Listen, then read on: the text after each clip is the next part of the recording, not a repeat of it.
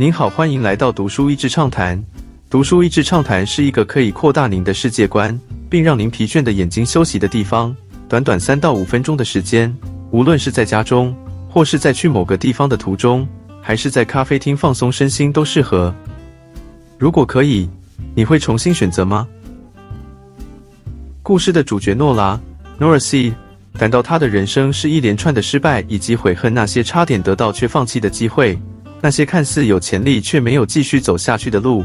和那些他感到对他失望的人，就在他婚礼前临阵脱逃没多久后，也失去了工作。然后忧郁中也晃点兼职的音乐教学。看着社群媒体上的朋友们，每个都看起来过着充实幸福的人生，发讯息给弟弟和最好的朋友，却迟迟没有得到回应。然后一位不常见面的友人告诉他，他的猫被撞死在大马路上，连猫都照顾不好，让所有人失望。看起来世界上也不差我这个人。诺拉决定，他要自杀。生与死之间的片刻永恒。殊不知，诺拉进入到生与死之间一个灰色地带，里面有一个巨大的图书馆。曾经一位非常照顾他的图书馆员，在这个灰色地带中，告诉诺拉，书架上是他人生当中每一个抉择。如果诺拉重新做选择，就会发展出一个完全不同的人生。诺拉想起曾经父亲以为他会是奥运游泳选手。想起曾经想要拯救世界，成为生态学家；想起曾经和弟弟组织乐团要到世界表演；想起曾经要跟最好的朋友一起去澳洲展开冒险的人生；想起曾经就要跟那个交往多年的男友结婚。诺拉甚至想着，若用不同的方式照顾他的猫，是不是猫就不会死了？图书馆员把厚厚一本叫做《懊悔》的书摆在他面前。三十五年人生当中大小的懊悔。会让他如何选择在哪一个事件重新做决定？诺拉分别进到这些曾经可能的人生：曾经可能成为成功人士，曾经可能成为粉丝众多的乐团，曾经可能跟好友一起前往澳洲冒险，曾经可能进入婚姻，一起建立丈夫梦想中的酒吧，曾经可能跟那位不经意打招呼的陌生人深入认识了，并且生下梦想中的孩子。但是诺拉在每一个经历中发现意外的结果。有时是当诺拉以为错误是因他而造成的，换了视角却发现他的决定对结果毫无影响、毫无关系。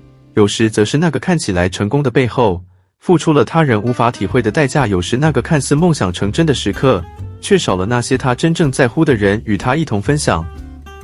当诺拉发现懊悔书内容一笔一笔的消失时，他必须做一个决定。在这个新的眼光中，他仍然想结束自己的生命吗？别小看自己的作为，也别放大他人的看法。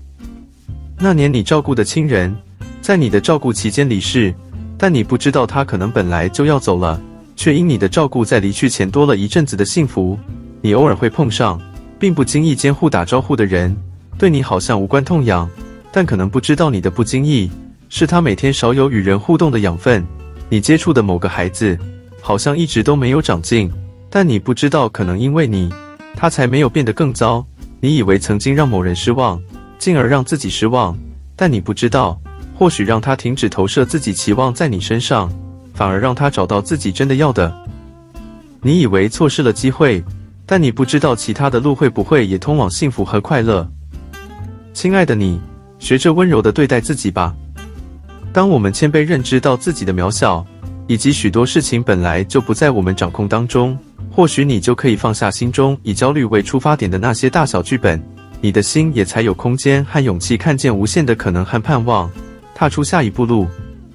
今天的内容就到此为止了，十分感谢大家收听读书益智畅谈节目。